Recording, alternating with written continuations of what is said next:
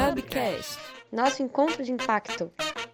Boa tarde, aqui é o Caio do Impact Hub. Hoje nós estamos aqui com o Gabriel Cardoso, quarto episódio do Hubcast. Hoje o tema é ODS 4, Educação de Qualidade. Esse é um tema bastante caro para o nosso país, é algo que a gente tem muitas vezes derrapado, algumas vezes a gente tenta acertar e muitas vezes acerta em alguns pontos, erra em muitos outros. E a gente hoje quer falar um pouco disso, quer falar um pouco de lifelong learning, essa constância do aprendizado. Bom, gostaria que você se apresentasse um pouquinho e depois a gente fala um pouquinho de todos os projetos que você tem se envolvido e o que você acha da educação brasileira. Tá bom. Bom, me chamo Gabriel, é, eu nasci, moro em Brasília, sendo completo 40 anos. E desses 40 anos de vida e 11 eu estou envolvido diretamente com a educação superior. Antes eu tive uma experiência com a educação corporativa. Trabalho no Centro Universitário DF, lá eu já tive desempenho em diversos papéis, inclusive já fui coordenador geral de graduação lá entre 2017 e 2019.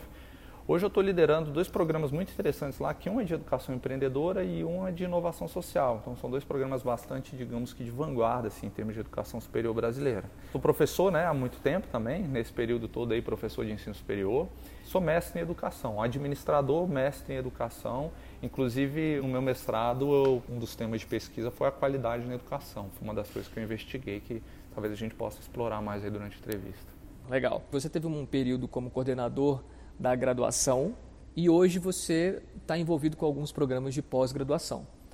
Como que você vê essa sequência do, do ensino, do estudo, essa transição da graduação para uma pós-graduação? É de fato necessário, não é? Hoje tem uma discussão muito grande se vale a pena você ter um diploma ao invés de você ir atrás de habilidades. Como que você vê isso, essa discussão que existe hoje na academia a respeito de graduação, pós-graduação e o mercado de trabalho? Bom, eu acho que eu acho que o que importa, sempre importou, na verdade, nunca foi o diploma, né? O que sempre importou foi de fato se a pessoa é competente para fazer algo, se ela consegue desempenhar bem um papel.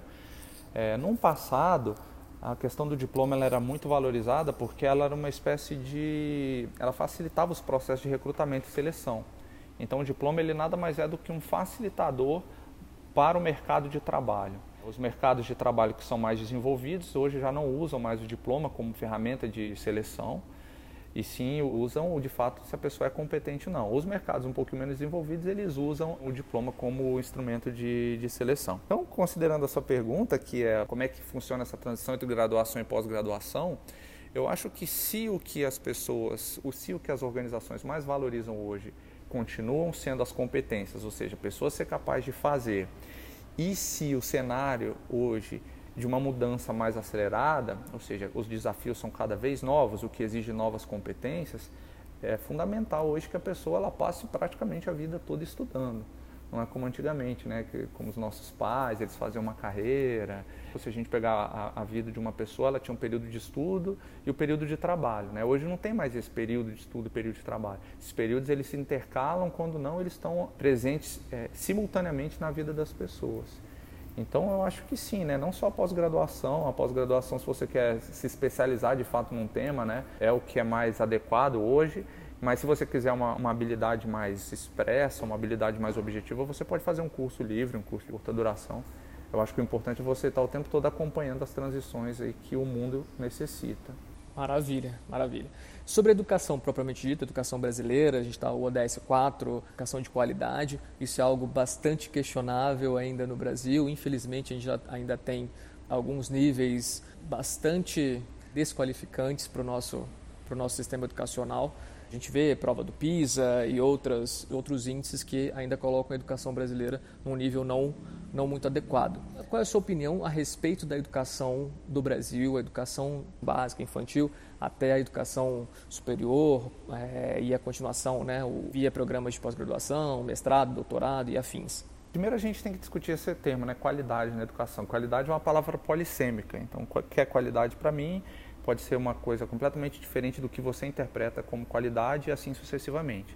Então, quando a gente fala de qualidade na educação, a gente tem que estabelecer alguns padrões do que seria isso, né? o que é qualidade na educação.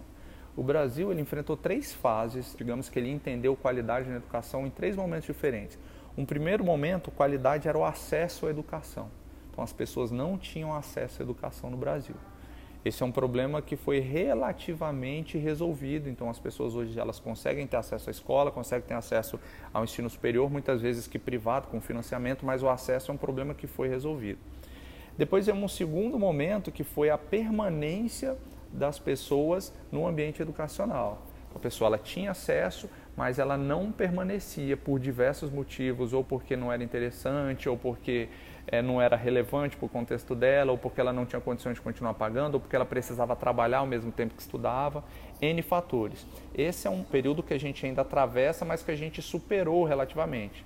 Mas é um problema educacional e que afeta então a qualidade da nossa educação.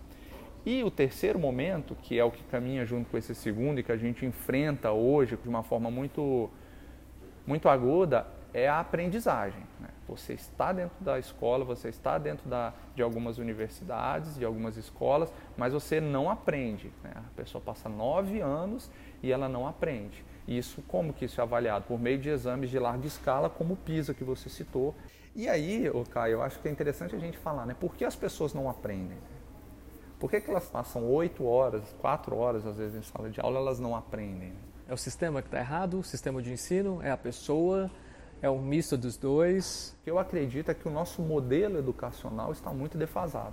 O modelo que a gente tem hoje, via de regra, né, de uma forma geral no Brasil, tem exceções. No mundo, então, vão ter mais exceções ainda e vão ter até modelos que já estão na direção contrária, mas o modelo que a gente tem é um modelo que nós herdamos da é, Revolução Industrial ainda, que é um modelo que busca padronizar as pessoas para que elas exerçam posições padronizadas na sociedade.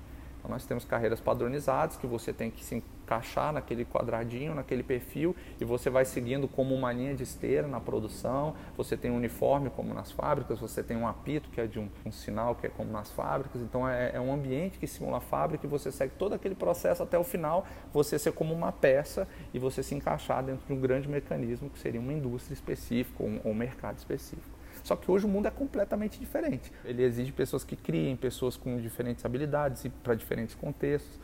E o nosso sistema não está preparado, de uma forma geral, para preparar, para capacitar, para desenvolver competências de uma forma personalizada e customizada. Então aí que está o grande problema. As pessoas não aprendem porque elas não se interessam, elas não se engajam, elas não veem relevância. E, e são várias as pesquisas que mostram assim, que o que gera aprendizado é o que? Engajamento um primeiro item. A pessoa precisa estar tá envolvida com o que está sendo o assunto que está sendo debatido. Se a pessoa não vê relevância, se ela não vê contexto, se ela não tem nenhum tipo de relação com aquele assunto, ela não se engaja, consequentemente a aprendizagem é, é péssima. E aí você vai ter diversos outros motivos aqui, em especial no Brasil. Formação de professores, estrutura das escolas, currículo desatualizado e assim sucessivamente. Legal. Você teve um, você passou um período, salvo engano, na Finlândia. Foi. Que é um polo dito por muitos como referência em educação no mundo inteiro. Muito rapidamente, o que, que você viu na Finlândia que fala, bom, por que, que a gente não faz isso no Brasil? Então, eu estudei um mês lá na Finlândia, eu fiz um curso lá chamado Educadores do Século XXI. Na verdade é um curso de um ano, mas eu morei um mês lá, porque os outros meses o curso é feito à distância e depois a gente teve uma imersão em São Paulo. E assim, quando eu fui para a Finlândia, porque a Finlândia hoje ela exporta educação. Se você olhar a economia da Finlândia, você vai ver que eles estão exportando educação. Pessoas do mundo todo vão para lá, eles têm produtos e serviços para atender essa demanda do mundo que querem compreender como funciona a educação. Então, quando eu fui para lá, eu fui muito assim, ah, como é que como é que é a aula dos caras, como é que é a metodologia deles. Tem impressora 3D em sala de aula, tecnologia de sala de aula, tem quadro, quadros digitais e, e por aí vai. Então eu fui muito assim nessa perspectiva. E quando eu cheguei lá, eu vi tudo isso. Mas eu vi que não é isso que faz a diferença na educação lá. O que faz a diferença na educação lá são os princípios que eles têm, né? alguns princípios que são muito fortes. Primeiro, eles têm um projeto de nação. Então, eles sabem o que, que eles querem enquanto país, enquanto cidadão, e então eles vão desenvolver as pessoas nessa direção. Isso é claro para eles. Mas isso é a segunda questão mais importante. A primeira questão mais importante, que foi o que mais me marcou, é que lá é uma sociedade de confiança. As pessoas confiam nas outras pessoas. O professor confia no aluno, o aluno confia no professor, você confia no seu colega, você confia na pessoa que presta um serviço para você, é, todo mundo confia no governo, o governo confia no cidadão. E assim, eu falando de confiança, para nós que vivemos numa sociedade que infelizmente a nossa sociedade é desconfiança, a gente tem um, uma expressão aqui no Brasil que é que a gente usa muito, que é melhor não confiar. Né? A gente sempre fala, ah, é melhor não confiar. Desconfia até da sombra. Confia até da sombra, pois é. é, fica difícil para a gente entender isso sem vivenciar. Mas eu vou trazer alguns exemplos assim. Por exemplo, lá não tem chamada em sala de aula, porque o professor não faz, ah, fulano, beltrano, ciclano, igual a gente faz aqui, né? Porque se o aluno falta, o aluno vai falar para o professor que faltou e o, aluno, e o professor vai realocá-lo, porque lá também não tem falta, a pessoa tem que repor. Vai realocá-lo numa sala de aula, que demonstra plena confiança. Assim, houve várias situações assim que eu, que eu vi que as pessoas eu não precisava comprovar, as pessoas confiavam naquilo que eu falava. E quando você tem uma sociedade que gira completamente em torno da confiança, você ganha muita energia criativa. Porque eu percebi que nós aqui no Brasil, em outras nações, nós gastamos muita energia para nos protegermos porque desconfiamos muito. Como eles não têm esse gasto energético de atenção, de concentração, cognitivo mesmo, né, de, poxa, será que está me enganando? Será que isso vai estar certo? Será que... Eles direcionam essa energia para um processo criativo. Então eu acho que esse é o principal motivo. Mas, lógico, metodologias de ponta, tecnologia de ponta, professores super bem capacitados. Um dos grandes segredos é a valorização do professor. É uma sociedade muito igualitária lá, né? Para concluir, é uma sociedade muito igualitária. Poucas carreiras você vai ter um status maior do que as demais, e uma delas é dos professores. A gente foi muito bem tratado lá. Teve o deputado da cidade que, quando ficou sabendo que a gente estava no restaurante, foi lá falar com a gente porque a gente era professor. Sempre que a gente chegava num lugar, o pessoal perguntava: vocês são da onde? A gente falava que era do Brasil. O que, que vocês fazem lá? Quando a gente falava que era professor, a forma que as pessoas se relacionavam conosco mudava. Então é, é uma cultura realmente diferente em relação à educação. Interessante, interessante. O que me leva para minha próxima pergunta. Como que você acha que o mundo pode melhorar no tema da educação?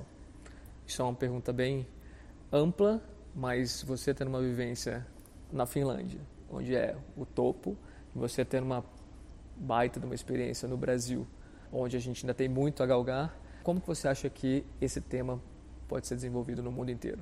Então, tem dificuldade de responder no mundo todo, assim, porque são questões, por exemplo, comparar a Finlândia com, sei lá, com o Congo, é muito difícil. Mas, assim, via de regra, o que, que eu acho que é importante? Eu acho que, primeiro, todo mundo precisa ter acesso à educação educação, segundo, acesso de educação com qualidade. Né? Não adianta só ter acesso, educação com qualidade. E terceiro, educação relevante. O que é educação relevante?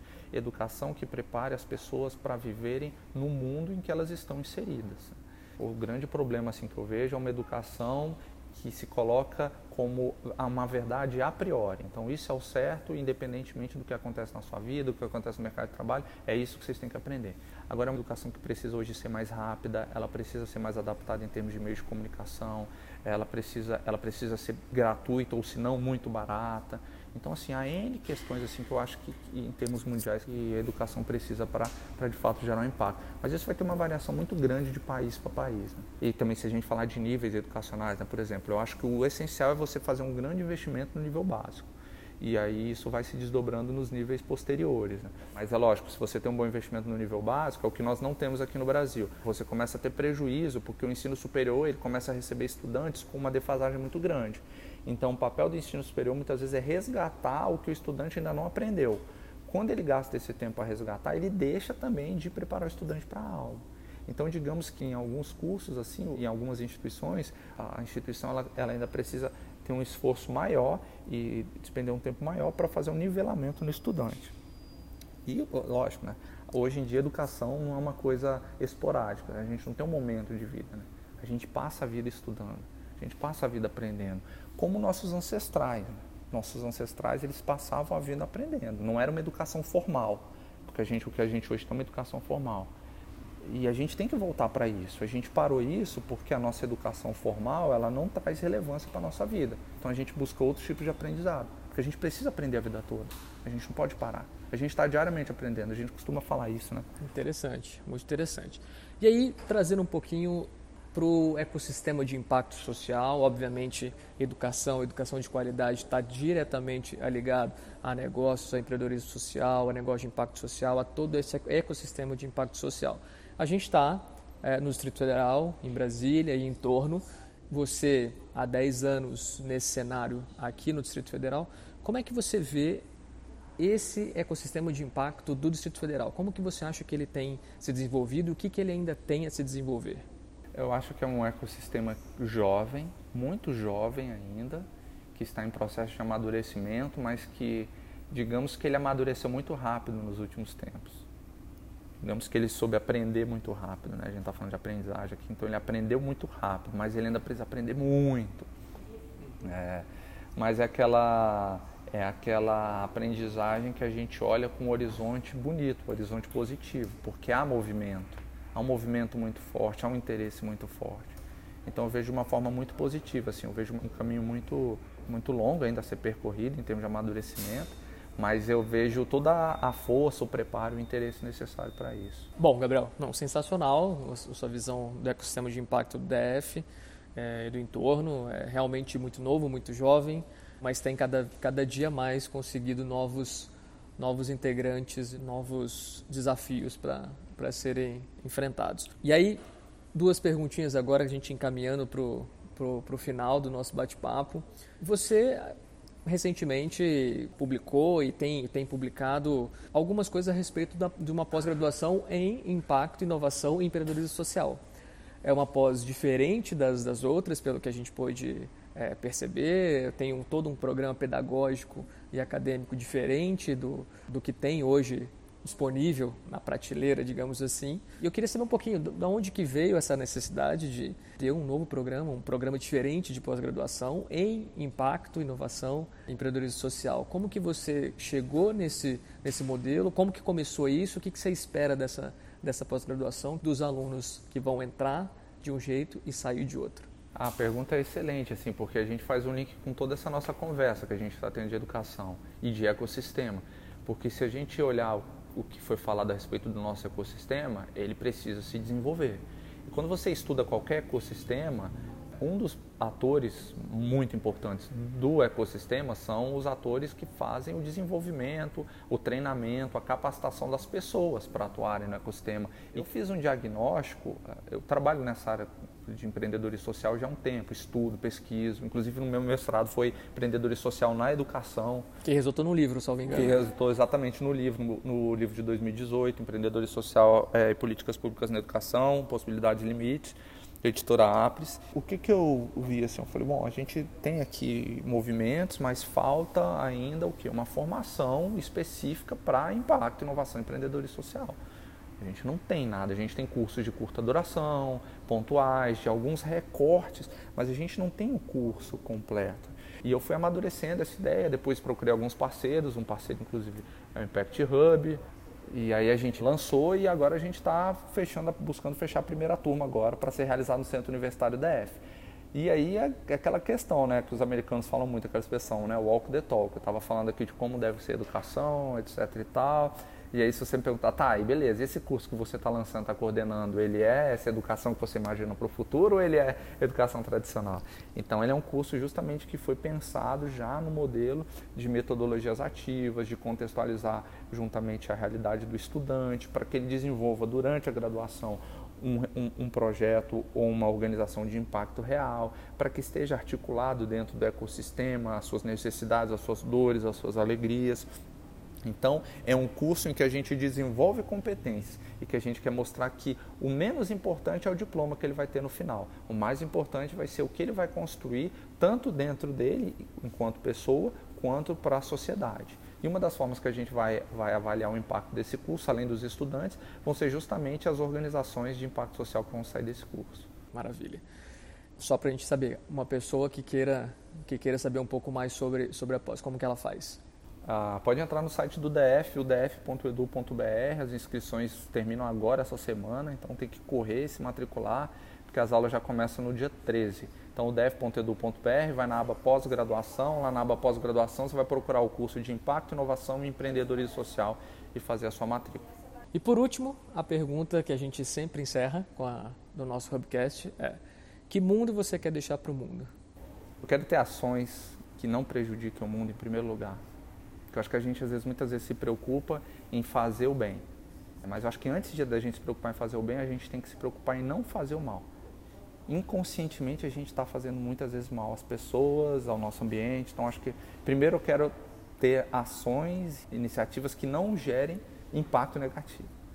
E depois disso, eu quero, de alguma forma, deixar algum tipo de contribuição que as pessoas que, que venham depois de mim elas possam ter uma vida melhor do que essa que eu estou tendo. Bom, pessoal, esse foi o Gabriel Cardoso, encerrando mais um Hubcast. Fiquem de olho nas nossas, nas nossas mídias sociais. Nos próximos dias teremos mais novidades. Um abraço a todos e até a próxima. Obrigado, Gabriel. Obrigado. Tchau, tchau. Tchau, tchau. Hubcast. Nosso encontro de impacto.